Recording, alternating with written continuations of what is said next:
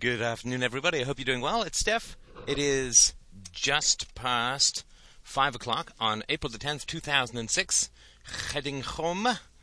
And I'm going to uh, chat a little bit more about, or I could say we, but a little bit of me, since I haven't received any feedback from this uh, podcast this morning.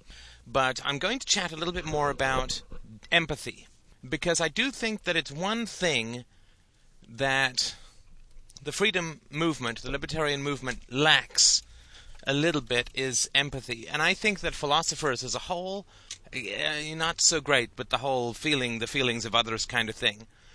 And one of the examples that I've sort of used is that the last piano teacher that you'd ever want in the whole wide world would be Mozart. Mozart would be a complete nightmare as a piano teacher because for Mozart it all comes so easily that all he would do is get irritated with you for not, you know, assuming you weren't, you know, Mozart the second or Mozart Mark II, then uh, you would uh, end up um, being tied up in knots because, and so would he, because he would be like, ah, "Don't you just get it? Just play the." You know, he was doing it at the age of four, so it's hard for him to imagine that other people have uh, difficulties. So having empathy for what is difficult for others but easy for ourselves is something that I think the freedom movement has been lacking a little bit. And to me, I mean, this is pretty subjective and a, a complete opinion, right? Like, I mean, it's it's something to do with one of the things that is my revenge. I mean,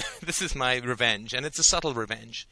My revenge against people who've treated me badly is to refrain from uh, correcting them. That is sort of my revenge, right? So if, if somebody's treated me badly, I could theoretically sort of get in there, like with my brother or whatever, and really get that person to understand and stay in until they understood and this and that and the other. But part of my uh, vengeance for being treated badly, what uh, Nietzsche termed uh, resentment, or he used the French uh, ressentiment, I think. But one of the ways that I end up having vengeance or taking vengeance upon those who've, who's wrong, who've wronged me is to agree with them when they're being crazy. I mean, this was sort of before I ended up having nothing to. This was the final stage of my relationship with these people before I just got them out of my life. Was that I no longer confronted them about anything that was problematic that they were doing. And this was a, was an important phase for me in breaking free, but it had a lot to do with you know my vengeance upon these people for treating me badly is to no longer resist them when they're being crazy. And that resentment has, I think, something to do with the lack of empathy in the freedom movement. As I've talked about fairly frankly last Friday, the problems that we face as people who are interested in freedom and pacifism is not is not inconsiderable. Uh, these problems they're pretty enormous, socially and emotionally and so on, and sexually. Right? I mean, it's hard to find a date when you're really interested in libertarianism. Right? It's a, it's, a, it's an all male movement, not all male, but largely male. It's a Greek movement, let's say, and so there's lots of problems in being a libertarian. And I think part of the vengeance that we take upon a world that doesn't listen to us is to not be empathetic. Which I think is a real shame, as I've talked about before, and I mean this with, with myself because I have some facility with these ideas. I have in the past been impatient with people and frustrated with people and felt um, anger and contempt towards people because it just comes so easily to me it comes without me bidding it. It comes without me willing it. I mean, you wouldn't want uh, somebody to be composing a novel while driving a car. You wouldn't want to have somebody be uh, doing surgery while driving a car, but it comes so easily to me, at least, that I can come up with some fairly useful stuff while driving a car. So, given that it's so easy for me, it's always been rather difficult for me to understand why it's so hard for other people. And this is where, for me, going to a place where things were not easy for me was very valuable. So, for instance, for me, uh, I could uh, let go of certain people in my life relatively easily. I could not, for the life of me, emotionally easily let go of my uh, brother and let go of that side of my life and my sort of then, uh, even my then girlfriend, who I left uh, after we'd gone out for a number of years. I found it was relatively easy because, of course, I had exhausted all possible options, which is where closure closure is just exhaustion, right? closure is just I am I'm out of out of things to try, and I've honorably tried and, and openly tried everything, and nothing is working. So I uh, I'll call it closure when it's really just sort of falling over to pick yourself up to go in a different direction. But for me, to let go of my family and to let go of my brother in particular was enormously difficult. And that was actually the most personal coercive relationship or corrupt relationship in my life. In fact, it was pretty much the only one after I had gotten rid of my then girlfriend. But the way that empathy came upon me was through the dream that I talked about this morning the dream of the wave, the dream of the giant tsunami. And I would sort of invite you to sort of take this little thought experiment under your wing and just see sort of see where it, it lands with you, see where it sits. I would suggest that if you want to understand how people feel when you talk about the free market, when you talk about the freedom that is inherent in the free market, and even if you don't go the whole hog and talk about no state, but even if you talk like from the objectivist or a libertarian, sort of classical liberal standpoint of like a small government, when you talk about no social security, no welfare, no drug programs for the elderly, no whatever, you know, we all know the the huge stinking pile of of state programs. When you say that to people, I would submit to you that they feel exactly the same complete lack of ease as you would feel when if I said to you, you have to stop seeing your parents right now. I think that's a really important thing to understand in terms of empathy. When you say we need a radical reevaluation of our ethics and we need a radical rewriting of the basic science of human relations, from coercion to voluntarism, from dictatorship to property rights, from collectivism to individualism, from war to peace, from violence to words, from governments to DROs when we need a rewriting of the fundamental science of human relationships, people feel as freaked out about that as you do about not seeing your parents, or if you like your parents, not seeing anybody you feel obligated to ever again. Doesn't that make you feel just a little bit dizzy? Doesn't that make you feel just a little spaced out? Because that's the feeling you get when new neural pathways are opening up in your mind, and it's a wonderful feeling. But that feeling that you get when contemplating eliminating all undesirable, all non positive, all non joyous relationships in your life, that dizziness and that disorientation and that fear. Because it's one thing to just sort of contemplate it, like, hmm, wouldn't it be nice to, but when you actually think about, okay, I'm going to do it Friday. this Friday, okay, oh, forget Friday. I'm going to do it when I get home. I'm driving, and it's now 20 minutes from when I make that phone call or write that letter or do whatever it is. Or, I mean, because that's even more proactive. The other thing which people often say is, I'm going to taper things off. And of course, gradualism in theory is perpetuity in practice. I'm going to taper things off, which is fine if the other person really wants to taper things off as well, but it's not often that both desires are so co-joined in a relationship. But if you say to yourself, when I get home tonight, or if you're home, now, do it now. if you're home, you know, when you finish listening to this podcast, you say to yourself, when I finish listening to this podcast, and I know that uh, it's Steph, and uh, so it's going to be a while, um, and we'll have gone on so many tangents, I'll have forgotten my commitment by the time we get to the end. But hey, let's just say that, that, that you can remember this at the end, and I'll try and remember it too. At the end of this podcast, I'm going to phone everyone in my life that I do not have a joyous relationship with and tell them that I need uh, to take a break uh, indefinitely. Do you feel a little nervous about that? Do you feel like that's kind of dizzy making ish? Well, of course it is. That's terrifying. It's completely terrifying. At least, maybe there's somebody out there that it's not terrifying for. I know it was for me and everybody else I know who's defoo'd. It's pretty terrifying. And it's worse than the thousand mile walk to your boss's office, at least that I had when I was quitting a solid job at a bank to go be an entrepreneur. And it's worse than going up to ask the prettiest girl in school for a date when you're 15, and it's worse than anything. It's worse than karaoke for the tone deaf. It's worse. It's the most frightening thing. And I understand that. I mean, if it wasn't frightening, then the world would be free, right? I mean, because when people knew that if they didn't act well in relationships, they were going to be left behind, they would act better in relationship in relationships, which means which would mean less bullying, uh, less manipulation, less bad uh, oogie things overall. So the feeling that you get in your heart, the, the, the terrifying flutter, the arms windmilling off the edge of a cliff kind of fear that you get when you think of in 20 minutes, in 10 minutes, in 5 minutes, now, I am going to make those phone calls and ditch all the people from my life who I do not feel joy in the presence of. well, that's what people feel when you talk about no state or a small state. And I would submit that if you talk about getting rid of bad relationships in your life directly to people, they're going to feel unease and they're going to feel they're going to need to immediately create a defense against you and label it he's an extremist, he's intolerant, he's bigoted, he's going to be unhappy, I'm tolerant, I'm nice, I'm non judgmental, I'm open, I'm caring. All the kind of slathery, goopy, oily crap that people pour all, pour all over their, their bad, false arguments for morality in order to make the pile of dung taste better with some conceptual icing on it.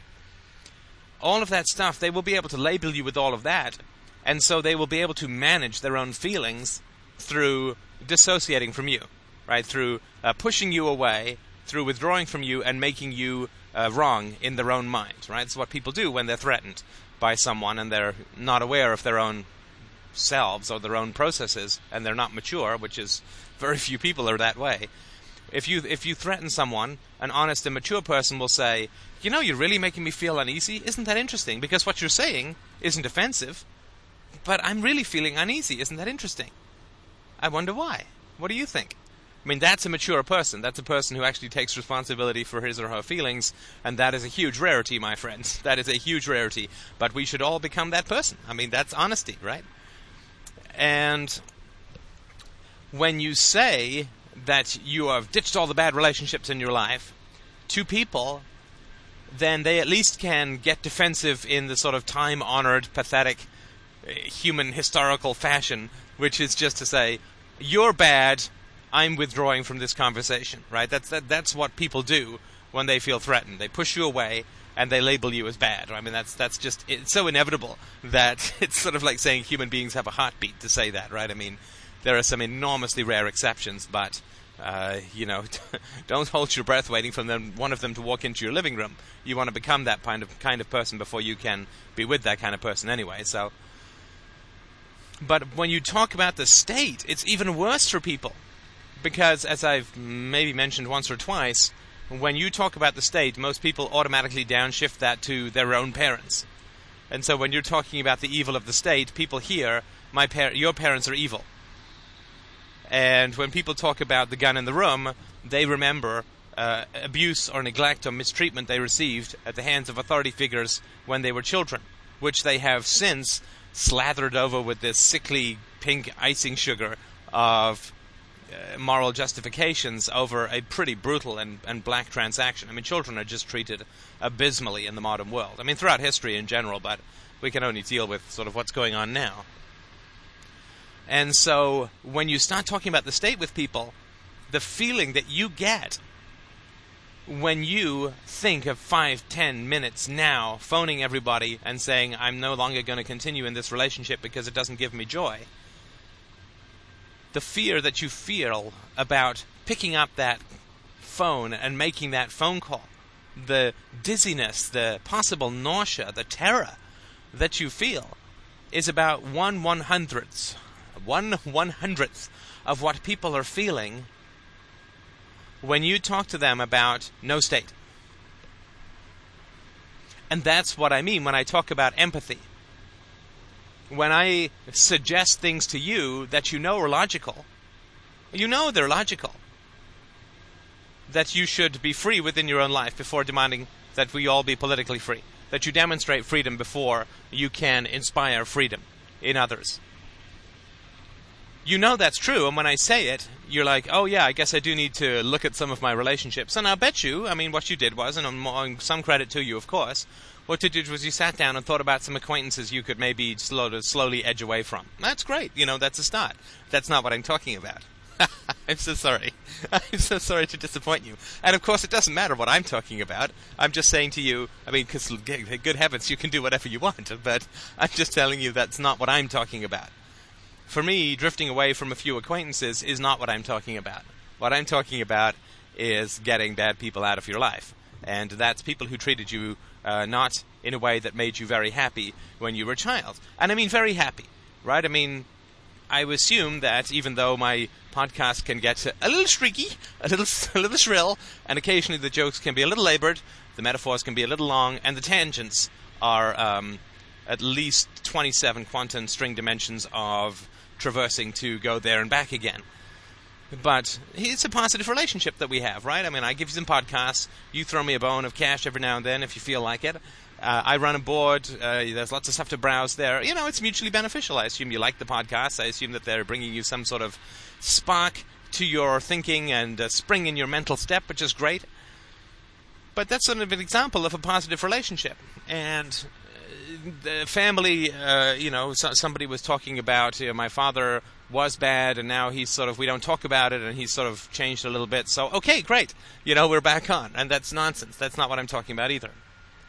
Uh, people who did not make you feel happy, happy, happy, happy, not it was okay, it was fine, I had fun with my friends, but people when you when your mom or dad came home, did you feel joy that they came home?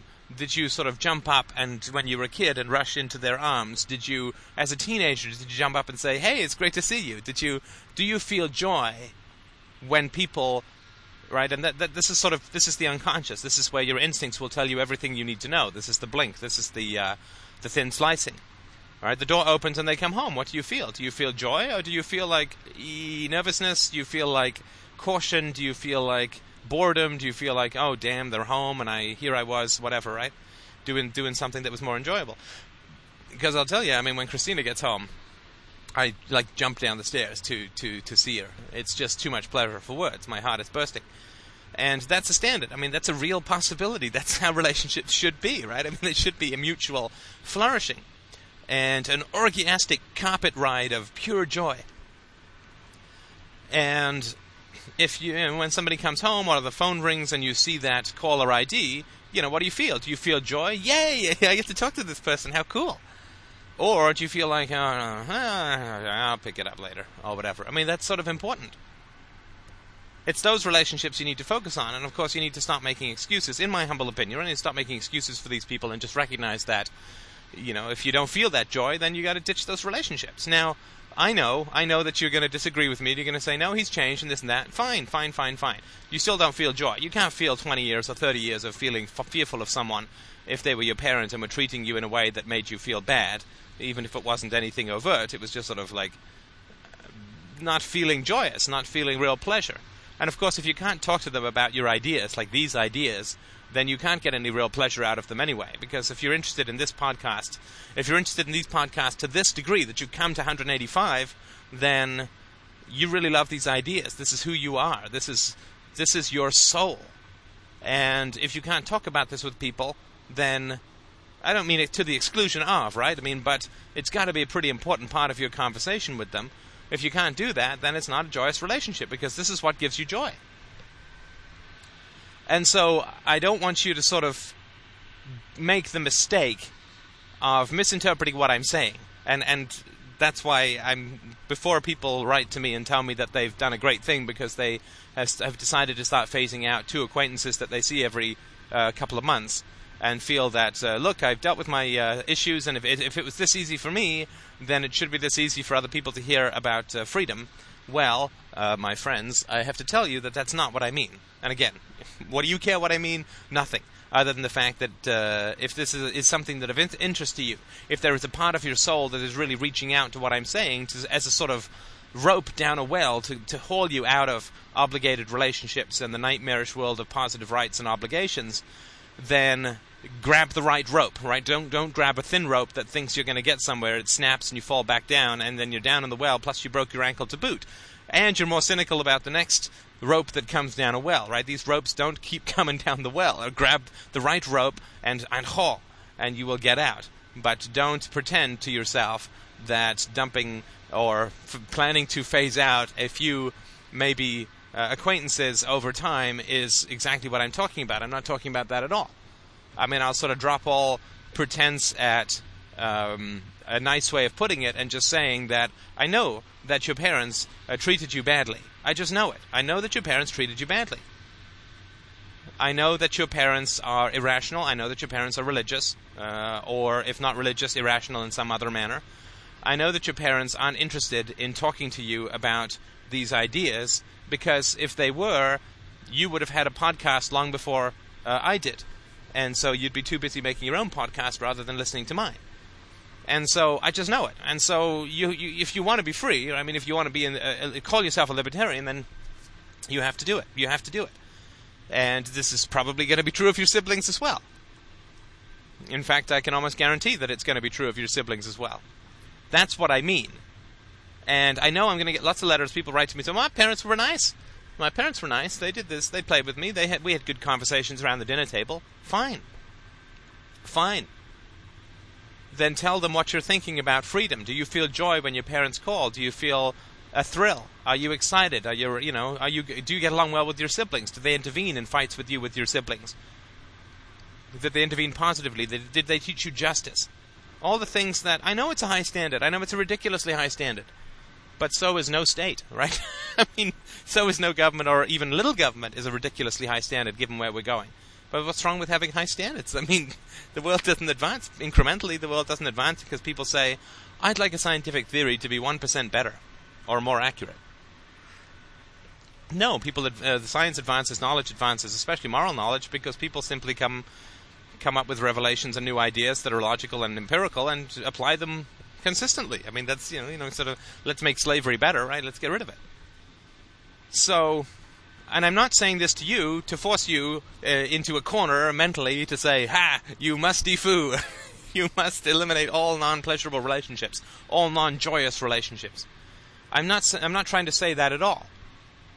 What I am saying is that if you want to have empathy, if you want to be an effective communicator and you want to have empathy towards people that you're talking about with freedom, then you need to feel the same fear that they feel about freedom. Because then you can be an effective communicator. And then you can be delicate. And then you can be trustworthy. And then you can be gentle and curious and effective and kind. But in order to do that, you have to understand, you have to feel, you have to emp- empathy for the fear that the uh, very idea of freedom brings into people's lives. So, I mean, there's a reason I didn't talk about all this stuff till later, uh, because, you know, you, you had to have at least some trust in what I was saying in order to be able to listen to something as radical as no unchosen obligations and what that really means. But if you feel the fear that people feel, if you have empathy for the fear and anger and panic that people feel about freedom, and you feel that not like they feel it, but like you feel it, right? So you're more advanced than most people and just about anybody in the world because you're already free of the lies of the state and you're already free of the lies of religion. Now, you're not free of the lies of the family. And that's okay. I mean, Rome wasn't built in a day, right? And our home wasn't unbuilt in a day, I guess you could say. But that fear that you face with your family is still less than the fear that people face with freedom, political freedom, philosophical freedom, personal freedom. So the the dizziness, the sweaty palms, the palpitations, the lightheadedness the terror that you experience with the idea of calling up your folks and saying, I need a break. I'm taking a break, and I can't tell you for how long. And I can't even tell you why, because obviously I've spent 20 or 30 years trying to tell you why. I need something from you that you can't give. That I'm no longer interested in what is habitual, that I'm no longer interested in what gives you comfort at my expense, that I'm no longer interested in anything which does not give me joy, because my life is short and I have so much to offer the terror that you feel is still one tenth to one one hundredth the terror that people feel when you talk about political freedom. For two reasons. One, they still usually have political and state enslavement in their minds, which you're free of. And secondly, because they are translating and applying it to their own parents unconsciously, which is why you just get this instant and immediate resistance. Instant and immediate resistance. Haven't you always been rather stunned at the staggering lack of curiosity in people around you about ideas which are obviously fascinating? Obviously, obviously fascinating.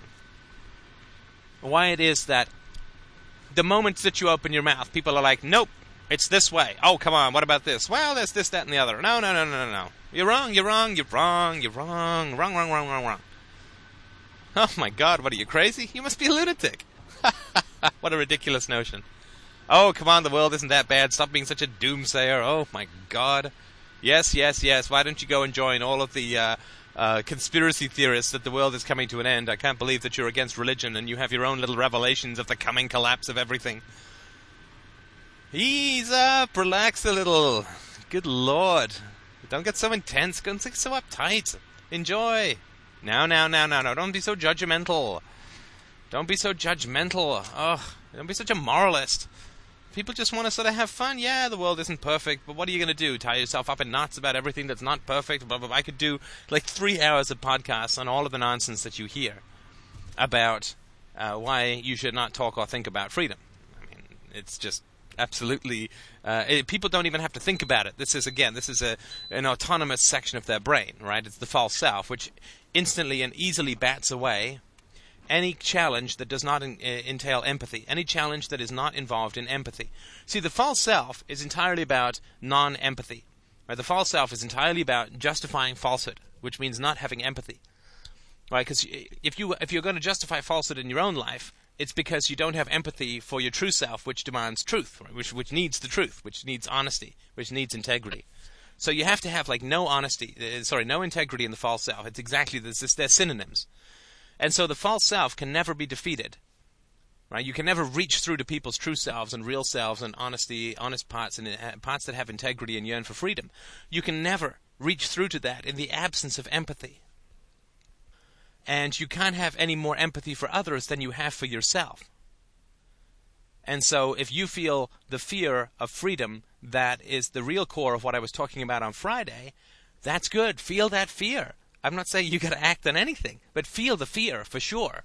And then understand that when you talk to people about freedom, that fear that you feel, which is almost overwhelming for you, especially the closer you come to, the, to really acting on it, is still one tiny portion of the terror that you are provoking in others.